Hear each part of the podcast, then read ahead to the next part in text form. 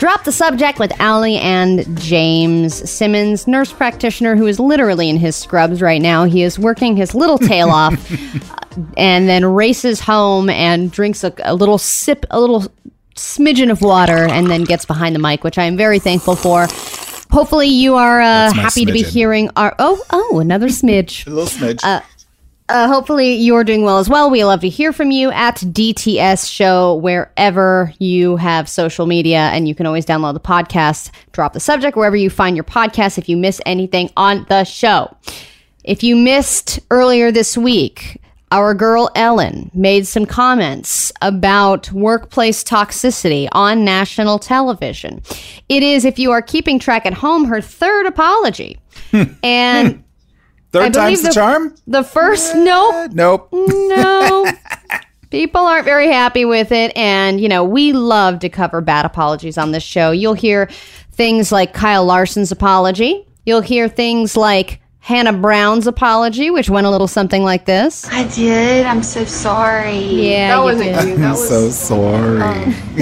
That wasn't you. It was Brooke. Yeah, and then they threw Brooke under the bus, whoever that is. That was after she sang lyrics containing the N-word over and over again on Insta Story.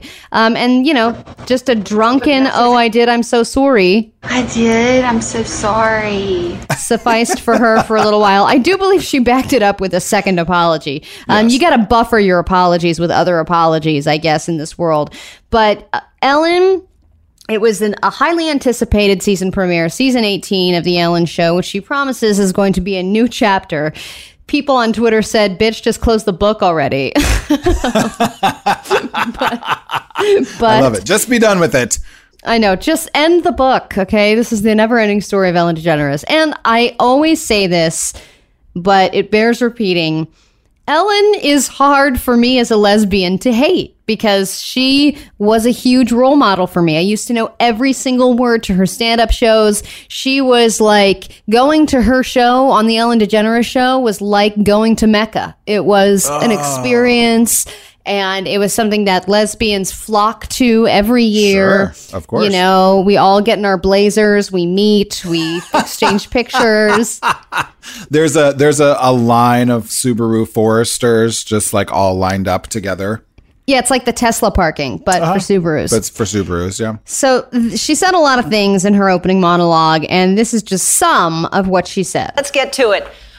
As you may have heard, this summer there were allegations of a toxic work environment at our show, and then there was an investigation. I learned that things happened here that never should have happened. I take that very... So right away, again, not a lot of responsibility I'm hearing, right? Yeah. I learned of these things when she didn't... She's claiming that she didn't know, which is what she did, I think, in the first two apologies. Yeah, of course. Okay, all right. Seriously, and I want to say I am so sorry to the people who were affected. I know that I'm in a position of privilege and power, and I realize that with... By the way, she's literally wearing a white turtleneck and a white blazer, so she's gone all white. That comes responsibility, and I take responsibility for what happens at my show. This is the Ellen DeGeneres Show. I am Ellen DeGeneres. My name is there. My name is there. My name is on underwear.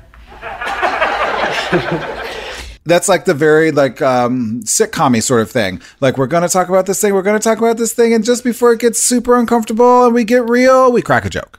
Exactly. And I really want Ellen to just come out, sit down, look in the camera, say, you know what? I'm a jerk. And people called me on it. And it was a really jerky environment at my show. And if you'll give me another chance, I'll fix it. Here, you know, I'm sorry. And then just be done. Don't crack jokes. Don't throw other people on the bus. Don't tell us you learned of things. You did that already and it didn't work. So, and neither did this. Yeah. One. And you know, she did go on, and we have to take a break, but she did also say that her mistake was branding herself as the nice one. Oh my God. That was the worst part. She's like, if I could ever give anyone advice to don't be the nice lady. Don't be the be kind lady. Don't do it. And then she's like, I'm a pretty good actress, but I didn't think I'm not so good that I could come out here every day for 17 years and fool you. So you're admitting that you're completely aloof and we're not in touch with anything going on at your show, like, that's not an apology to me. That's just telling me exactly why the environment that developed.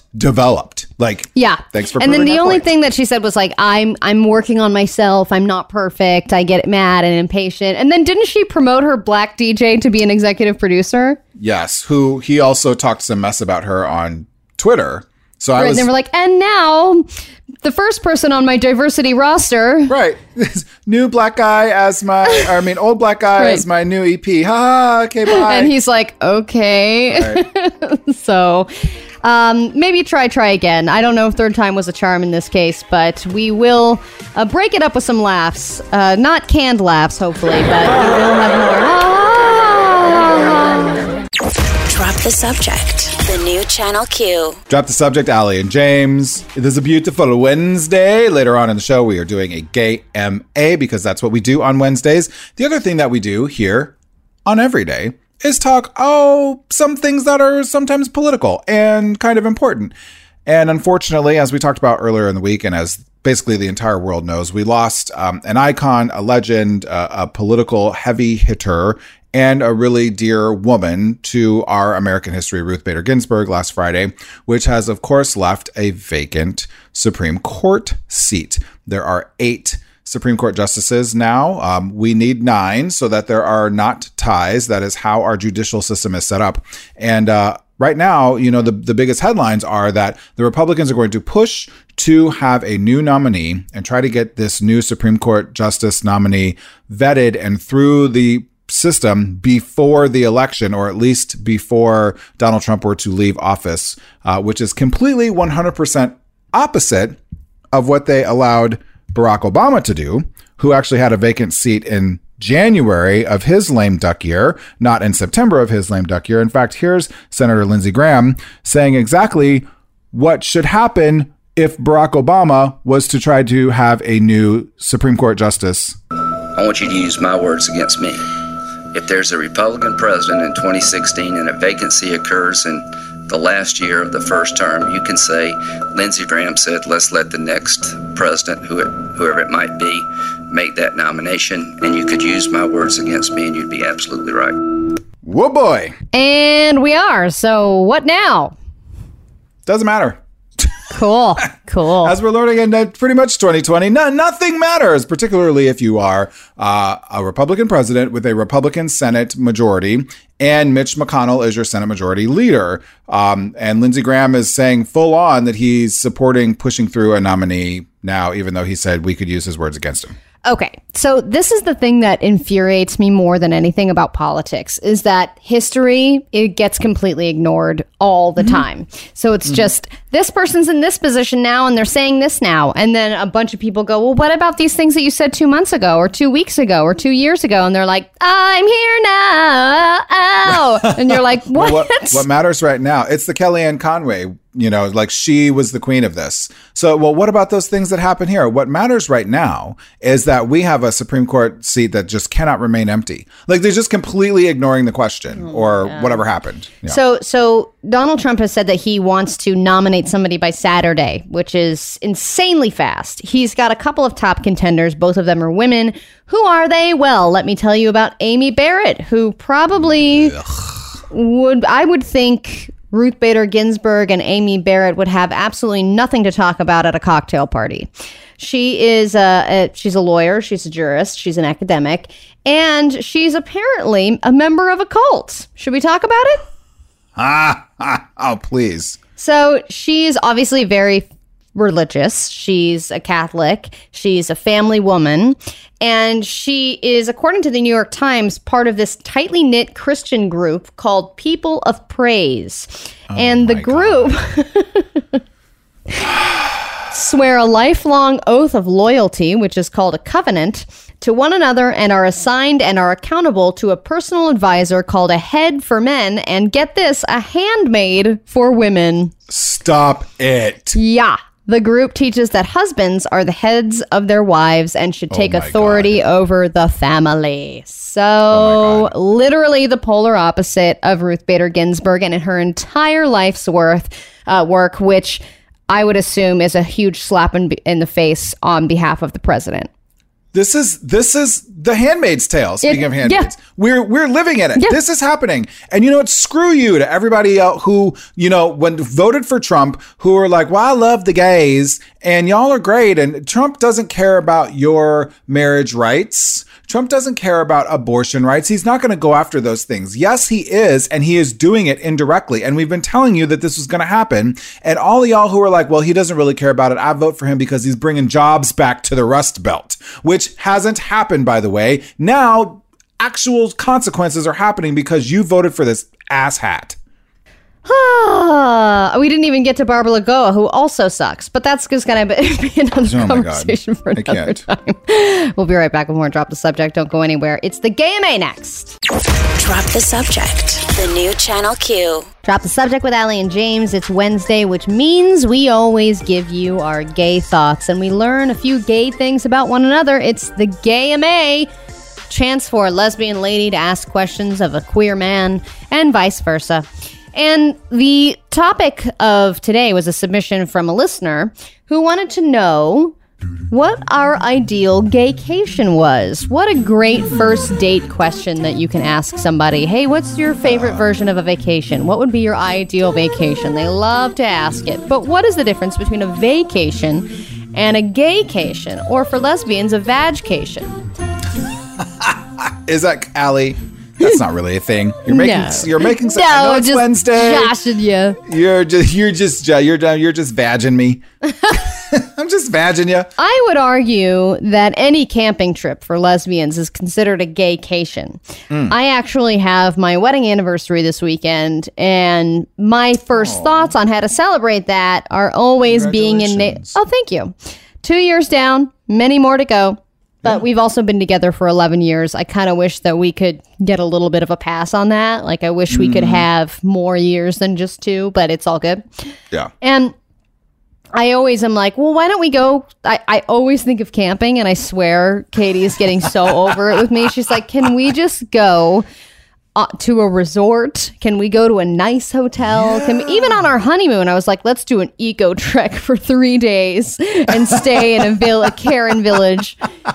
And we did, and it was fantastic. But she was like dirty and covered in like she literally crapped in a hole in the ground with like that had like pieces of wood partition with spiders all over it. She was like, this is our honeymoon. Are you allowed to share that story? Oh, the crap in a box? Crapping in a hole? Yeah. Well, we did that eco trek. It was in Chiang Mai in Thailand. And I know I sound super fancy, but we bought it on points, okay? It wasn't we just dropped a bunch of money. we bought it on points. I just mean you're not going to get in trouble for sharing like a crap in a box story. No, we all had to crap in a box because we did our little eco trek, which meant that they take you on like a 6-hour walk, and they point out different parts of the jungle, and they tell you all about the farming and all that stuff. And then eventually you go into this village because there's a lot of native villages in Chiang Mai or in Thailand in general, where they don't have electricity, they don't have cars, they don't have, I mean, they're literally living off the land, and they're the sweetest people. It was a fantastic experience. And because they don't have working water, it's just a hole in the ground with pieces of wood around it. Sure. And they're like, if you need to wash up after this long hike, there you go. And you're like, wow. So, and it's one of those situations where you shouldn't look up, because if you look up, there's like literally 10,000 spiders that are looking down at you like, hi, what are you doing? Oh my God, no. So we both had to crap in a box. So this is your ideal gaycation. That was my gaycation. That's awesome. What's yours? Katie, I'm so sorry, honey. It's fine. It's okay. Just 11 years of this. We slept on a lifetime slept on a bag of rice. No, you did not. Yes, we did. We slept on an actual bag of rice. But what is your ideal gaycation? Boats, cruises? So, you know, I was down for the cruise thing, and then I've come to realize over the years how the incredible environmental impact that cruises have. They're just awful. And so we've kind of stopped doing that. I also was really poo-pooing this one particular cruise organization that we used to go with. And I think there was a lot of like cultural appropriation and whatever, because we would go to these countries that were like predominantly like brown people and poorer.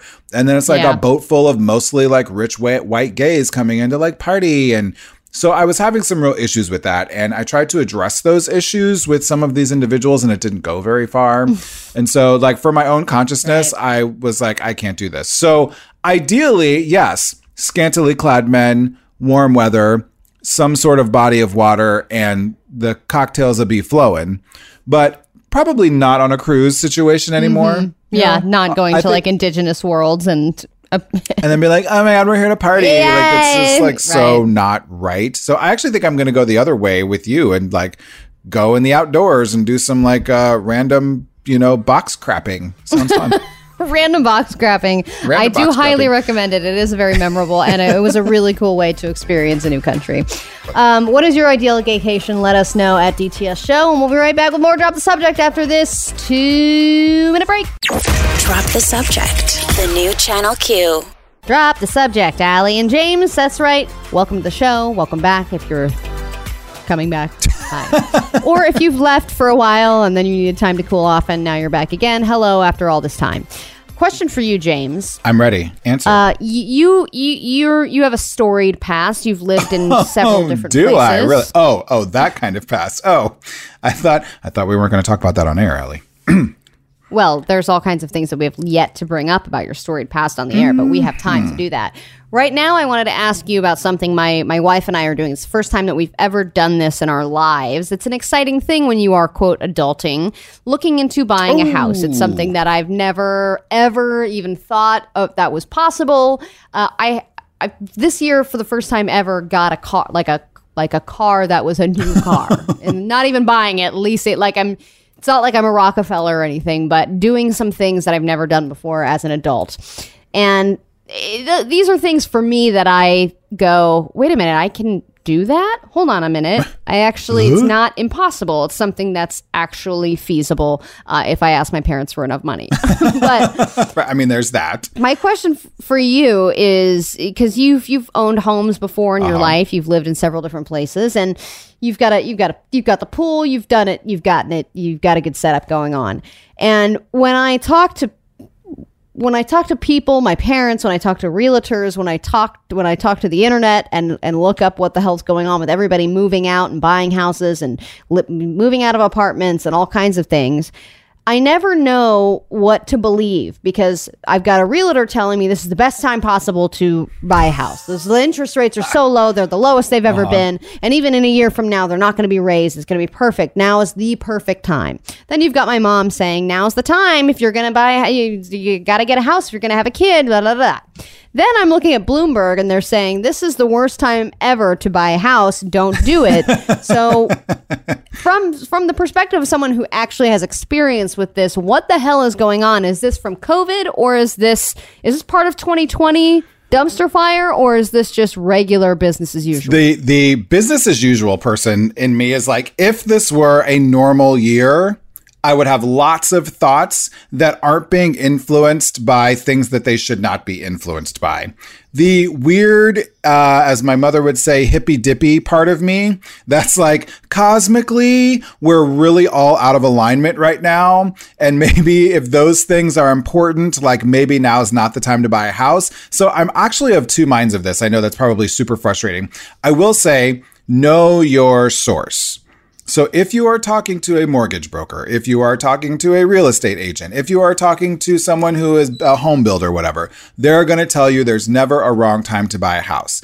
And there is some truth to that. There's never a wrong time to buy a house if it's right for you. So what it might be right for you could be wrong time for someone else. So you have to think about all of the intangibles, right? How steady is your income? How much down payment do you have? Where do you want to live? Because some housing markets are through the roof right now and you don't want to buy because it's too damn expensive. Whereas in other places like Midtown Manhattan right now, people are fleeing like crazy and prices have dropped. So maybe if you're like, I actually am going to hang out in New York for a while. I'm there a lot. I've got an S-load amount of money because it's Manhattan. Like, maybe that's smart for you to buy, but there are other places where like suburban Des Moines, Iowa is like really hot right now. And home prices are way too more expensive than they should be, even though inflation rates are low and interest rates are low. And, you know, it's a whole thing. I say, do it. Really? Yeah. Okay. After all that, after you give me both the plus column and the minus column, you're telling me to just go ahead and do it. I think that for someone like you, who is going to be in this probably for the long term, you're married, you're thinking about kids, you got all these things. Ultimately, over the long term, housing has always been a good investment over the long term. If you're thinking about buying to flip and all that madness, don't do it. But if you're like, we know we want to be in Calabasas for forever or whatever, then yeah, I say go for it. Oh, God. Yeah, we are definitely going to look elsewhere. You don't want to be by the Kardashians forever? Well, I don't want to live in a shoebox, so that's right. Kind of my mentality there. But then, and I know we have to take a break, but what do I do about, say, hypothetically, I have a wife who is delusional and feels that we need a 5-bedroom, 4-bath house that has a pool and a garden and a 6-car garage. How do I bring her back down to earth? Do I just let the realtor do that? Texarkana, Texas. It's about the only place she'll be able to afford that. Okay, well, we're moving to Texas, everyone. Lesbians, here we come. We'll be right back with more Drop the Subject. Drop the Subject, the new Channel Q. Welcome back to Drop the Subject with Allie and James Simmons. And I'm Allie here with Dr. John Paul for our weekly wake-up call. I was able to snag them for a few minutes, which is always wonderful. Dr. John Paul...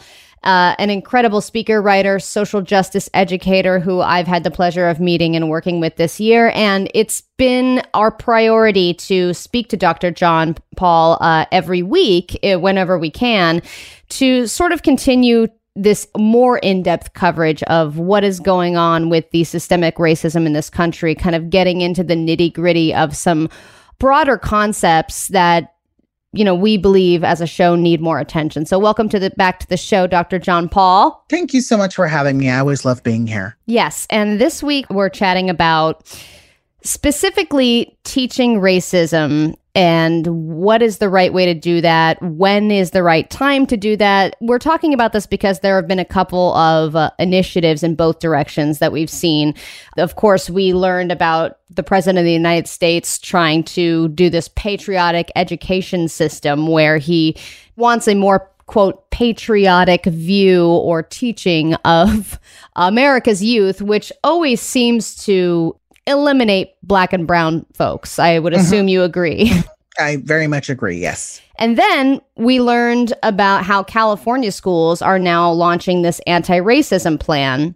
And so I wanted to get your thoughts. I mean, you're an educator, and when it comes to teaching youth about racism, what has your experience been like, and what has been effective versus ineffective? Yeah. So I think the bigger conversation that is being had on both ends of the spectrum is the fine line around what's the truth, and having conversations with students, specifically youth, right?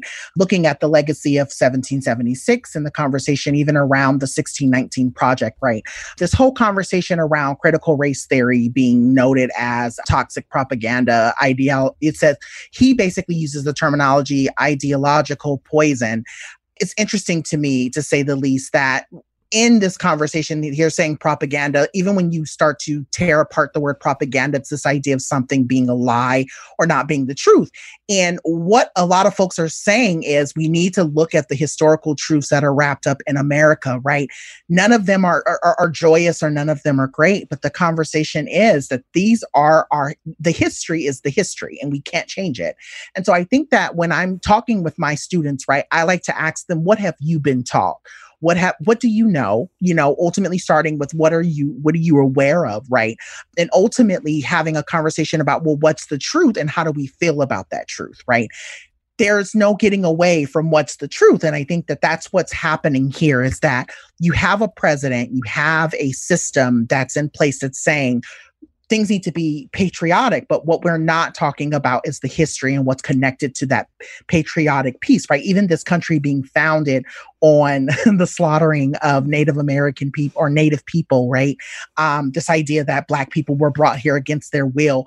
All of these are hard truths that folks seem to want to get away from. So I think it's interesting to me. And I think that that's where we really need to start having conversations. Why is everyone running away from the truth? Why are folks uncomfortable with the truth? And why is it that we have a presidency that's trying to now put these acts in order to get away from having conversations around said truth? And when you do talk to youth about subjects like this. I mean, like you said, some people don't know a lot of people don't know anything about it. What kind of reactions do you get from the kids when they realize these things? And then through osmosis, their parents or guardians? Yeah, honestly, we'll say I've never worked in the K through 12. And I think a big part of the reason why I've never wanted to work in K through 12 is very much for this, right? This idea of we have to protect the children. I've always been privy to this idea. And I actually had this conversation with a friend earlier this week that our children know a lot more than what we give them credit for. And I think that that's the thing that we need to start having real conversations about. A lot of our children, specifically children in, I think, 9 through 12, you know, even for me, when I was in 10th grade, right after September 11th, I remember that day very, very, very, it lives in the front of my mind of what that day was like for me, right? Starting to understand racism from that angle right after September 11th and how the world looked, I started waking up and going, oh, wow, this is what racism is, right? Our youth know it. Our youth are experiencing it. Our youth are seeing it. And I think we're doing them a disservice when we're saying we're not going to have these conversations in the classroom. We need these conversations in the classroom because ultimately it's what's going to help folks not only understand their own experience, but ultimately how to interact with other individuals when they get out into the workforce. I'm just a proponent in believing that I think a lot of parents have a hard time, again, with actualizing how much they benefit off of these truths being uncovered. And when their children come home and say, Mom and Dad, why did this happen? Or why does this look this way? They don't have an answer and they don't want to have to talk about it. And so that's ultimately why they're doing their best to make sure that teachers or educators are not talking about it either. We're talking about teaching systemic racism, the proper methods, or at least the most effective methods versus, you know, some of the things that we're seeing come out of the White House. We're with Dr. John Paul. We're going to take a break. And when we come back, more questions afoot. Don't go anywhere. Drop the subject. The new Channel Q. Welcome back to Drop the Subject. I'm Allie here with Dr. John Paul for our weekly wake-up call. This is a chance for us to have some bigger conversations about systemic racism in this country. And specifically, we're talking right now about how it's being taught, if at all. And I wanted to ask you either a personal and or a professional question about when Black kids are taught about racism that will happen against them. Did your parents have that conversation with you? What has your experience been, or what do you feel from a professional standpoint is, like, how do you go about that? Because kids eventually realize pretty quickly that this world is an unfair place for them. Ultimately, a big part is, you know, the rhetoric of what my family said to me kind of told me things. And now that I'm an adult, I understand what they mean.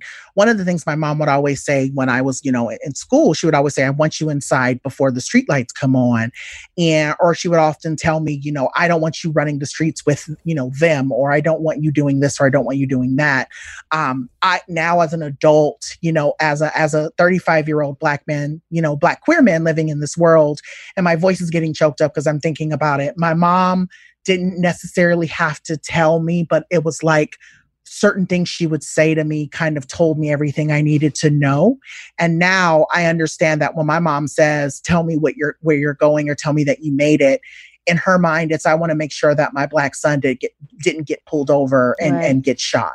So I think about these things, right? I think, you know, Black folks have to learn about race in a very interesting way versus white folks and how we talk about it. And it's very much about what has been done when it's taught to others versus what has been done to us when we think about it from Black people, if that makes sense, right? How we experience it is oftentimes how we talk about race. You know, what we don't want to experience, don't do this, to have that happen in the reference of being Black. Right. But when I think about how we talk about it in our schools, it's oftentimes this idea of, well, this is what the history has been, and no one really talking about why it happened, right? This is what had happened, and that's kind of where we stop. And so I think for me, it's really hard to kind of put those pieces together in my own mind about this idea that sometimes I have to be taught what history looks like to me. But in reality, a lot of this history is not my history, if that makes sense. Yeah, no, that definitely makes sense. And, yeah, you know, it brings all these questions of how much needs to be taught in schools and how much parents need to be teaching their own children specifically about these things. And you make a great point about, you know, Black families other families of color and white families needing to have their own conversations about what this means, and but specifically for white families to not only educate their kids, but to get into that why that you speak of, Dr. John Paul, because right now, I mean, I can only speak for myself, I guess, but I did not know enough. And that's why I enjoy talking to you. But these things need to be taught at an earlier age. And I never had that conversation with my parents of why is the world the way that it is, because that's such a tough thing for kids to be able to grasp. But then again, you know, you say kids know, and I guess they kind of do. Little stuff like that. Even for me growing up, you know, I think about how teachers responded to me when I asked questions or when I said things versus the way that they responded. And I'm just saying this flippantly. I don't know Billy, but Billy, who's, you know, white and comes from, you know, the suburban area of Highland, California or Redlands, right? Versus me, Jonathan, who lives in San Bernardino and lives in one of the poverty stricken areas. You know, there are all these assumptions already made about me. And I think about this a lot, right? Like, our students understand, especially now with social media and the way things are out there, they understand how white supremacy is moving and how it's working and how it's affecting them. So I don't understand why so many folks, specifically our president, our folks in these positions to create these things, are trying to hide it. It's stuff that we see in front of us day in and day out. There's no hiding that the history has been terrible for Black and brown people. There's no hiding that systems of slavery and enslavement has been around for centuries. And it's no hiding either, too, that a lot of the policing that marginalized people face comes out of slavery. So it's like, there's no hiding any of this. And so for you to say, oh, this is propaganda, or we're going to create something to try to change it, or, you know, change the way, the rhetoric of how we talk about it, I don't understand it. It's just another way to cover up things in the sandbox. Yeah. And it's, you say hiding, but they're literally pretending it doesn't exist. Correct. Basically like, that. Yeah. That isn't true. And it's like, okay, what? So there's literally mountains of evidence that it exists. Anyway, we can go on. But Dr. John Paul, thank you for your time as always. Dr. John Paul, you can follow them at Dr. John Paul. You can read all about them. You can listen to their TED Talk on unlearned fear and reclaiming personal power, which was, I mean, that's how I fell in love with you in the first place, but also through friends of friends. And very glad to have you on every week. And we'll see you next week. All right. See you then. Thanks. Drop the subject. The new Channel Q. Drop the Subject presents News It or Lose It. Drop Subject, Allie and James, News It or Lose It time. I've got two headlines. James has two headlines, but we can only news one of the duh, and you get the news. It's time for News It or Lose It. Here are your headlines, James. You got to news it. News it!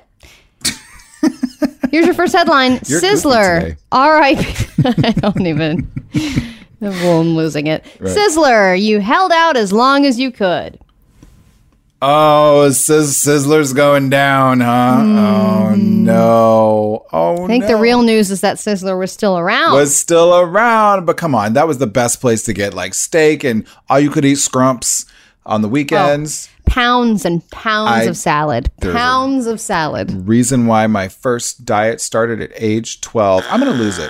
Okay. Jesse, you quit telling me to wrap it up. He's already telling us to wrap it up. Knock it off right now. Shut up, you dummy head. Stop being a producer. Every once in a while, you hear... if I want to. about somebody finding an old baseball card in a jacket or something. Well, this headline is about Tony Todd from Black Panther, who... found a signed bat by Michael Jordan that he found after 26 years. Oh my gosh. So that is what you'll hear about. Give me your headlines, please. An entire village lost its broadband at the same time every day for 18 months. Oh, that sounds funny, but I'm going to lose it. Oh, you're going to lose that. All right. It's very interesting. Well, maybe you should have kept it because now you have to hear about a high-speed train between Dallas and Houston gets federal approval. No, I want to go back. Are you sure? Yeah. Okay. This is super interesting. So for 18 months, residents of a village in Wales. Do you have a good Welsh? Do you have a Catherine? No, that one's impossible. Are you kidding? Mega ultra hard. Yeah. Yeah. And their city names are like the whole alphabet jumbled together. Correct. Without the vowels though, right? It's like insane. Yes. So this is why they don't name the village. They just say a village in Wales. Yes. Every day at 7 a.m., their broadband was going out. Boom. The whole town. No one could use the internet. And they could not figure it out why. And then a couple hours later, it'd come back on and it'd work great the rest of the day. So they brought in engineers and they were doing all this stuff. And they were like trying to crowdsource the issue. And they had people from all over the place trying to figure this out. Consulting firms couldn't figure it out. Finally, some engineer figured out that there was like an electrical like surge that happened every day like clockwork about 7 a.m. So they tracked that surge back to one elderly man's television set that apparently was super old and hooked up into the grid in just some sort of weird wonkadoo way that when he flipped the switch on his television to watch his programs every morning at 7 a.m., it would knock out the entire city's broadband. Oh, that's great. That's funny. You know it's a good old TV when it's knocking out everybody else's broadband. No, I don't get to watch Netflix. So neither bad on that thing. Yeah, you can't see anything on that TV. I know. Isn't that great? Poor guy. And he apparently, this gentleman who remains nameless, was mortified. Said he immediately agrees to switch off the TV, never use it again, and never watch that program again. Oh, just get the guy. Come on, just get him a regular TV. You can watch this program. Like, he should get like free Netflix for a year and a laptop. Yeah. You know. All right. Every once in a while, like I said, you hear a story about someone finding something valuable and it's worth like $25 million. And Black Panther actor Tony Todd, there was a picture of him from a long time ago with Michael Jordan, and he's holding a bat that was signed by him. So now all these years later, someone was looking at that picture and they were like, dude, do you have that bat? And he's like, I don't know. And then he's like, oh, wait. I have this old car. It's like this old Pontiac that I guess I don't know if he used to play baseball or if he was just a collector, but he had a bat rack in his trunk. Oh, wow. From this old car that I would assume doesn't run anymore. And he opened it and there was the bat. So he's got a 26-year-old signed Michael Jordan bat. And he says he's not going to sell it, but hey, you never know. When he said he wouldn't be opposed to giving it to someone who was like a Michael Jordan super fan. This is, like you talked about earlier in the show, Allie, this is one of those history moments. He's going to say he's not going to sell it, but 6 months from now... I want you to hold me accountable. There's going to be some story about this man fetches $175,000 because he hasn't been able to work because he's an actor. Like, Tony Todd who? Whatever, right. It's just a bat. I don't know what you're talking about. I never said that. Fake news. Yeah, when you say I'm not going to sell it and then they tell you how much it's worth and you're like, pa-ching! Get it out of that Pontiac. All right, we're in a 2-minute break. We'll be right back with more Drop the Subject. Don't go anywhere. Drop the Subject, the new Channel Q. Drop the Subject, Allie and James. Thanks for hanging out with us on a Wednesday. We love that you are here, and we love when you interact with us on the social medias at DTS Show. And when you do, sometimes we play your songs for you. Ha ha ha. So Vivi Cheese, who is a fan of the show, thank you, and interacts with us on Instagram often, sent a song very specifically to me, Allie. Not to you. Oh, okay. To me. Just FYI. I'm the star of the show. And Vivi Cheese thought that maybe I would appreciate this song and that maybe all of the rest of our listeners would too, because it sort of coincides with Maskioki Gate, as well as other mask initiatives we've had here on the show, which are basically just wear your damn mask. Yeah, Maskioki was something that we did on the show many months ago, and it has not made a return to the airwaves of Channel Q because our boss hated it. For a very good reason, and he sent us a lot of text messages about how awful it was, and that was before the second break of it aired. He said, oh, God, I hope this isn't going for a second break. Yeah. Wah, wah. And then it did. And so, it did. But we're still here in Queer to Tell the Tale. When in public, wear a mask, just a teeny weeny task. It helps keep us safe and sound, health and care all around. On your mouth and on your nose, good to cover both of those. Well, that was, I mean, Google Voice or whatever her, I don't think she has a name, does she? I don't know which. I like Cassandra. Oh, okay. I don't know why. That just came to my head. Cassandra. Well, and you have to say it like that. Cassandra. Cassandra. Cassandra, play the mask song. Play the mask song. But she is really trying to one-up Siri. I mean, this seems like a catty song competition. If both of them were drunk and doing karaoke, I feel like it would end in earring pulling. At least. Although, but it's really because they're both jealous of Alexa. Right? Because Alexa's so fun to say, and everyone says Alexa, right? That's become the cultural thing. Everyone's not been like, Siri, play this. Everyone's like, Alexa, turn off 2020. You know, like that's the meme. That's the joke. So not Siri or Cassandra. Either way, Vivi Cheese, thank you so much for this song. We appreciate that very much. Apparently, for the rest of those of you listening, you have to go to Google. You have to be like, hey, Google, play the mask song, and this will play. We play it for you at DTS Show on Twitter and Instagram is where you can follow us as well. We also have a podcast, of course, as many of you are listening to that right now. But if you don't, we have a podcast. So you should go check it out, radio.com, subscribe to it, download it. Give us 5 stars, leave us a review, tell us what we do good, tell us everything that Allie does bad, and we move on from there. Yes, and you know, you can also share the show with any of your smart speaker ladies. That's another great thing, is that whether you have Siri or Alexa or Cassandra, or the lesser known Cortana, which is probably the person who would show up late to the party and then want to stay way past when anyone still cares about karaoke. You guys, let's just one more song. I want Sweet Caroline. And you're like, I just opened up a White Claw, so like, let's do it. Yeah. She's the one that they're serving water to at the bar. That's Cortana. That's Cortana. And she has no idea that she's being served water. This is great. So whoever your smart speaker is, you can recommend our show to them. You can say, hey, Alexa, hey, Google, hey, whoever, play Drop the Subject on the new Channel Q. She will hopefully listen to you as long as you've got radio.com installed, which who doesn't at this point? So we will see you tomorrow. Tomorrow is Gay Gay Cray Cray Day. And, of course, we're going to talk to Dr. Jen, as always. Lots of good stuff lined up. So if you missed anything, like James said, download that podcast. And we will see you mañana. Drop the Subject. The new Channel Q.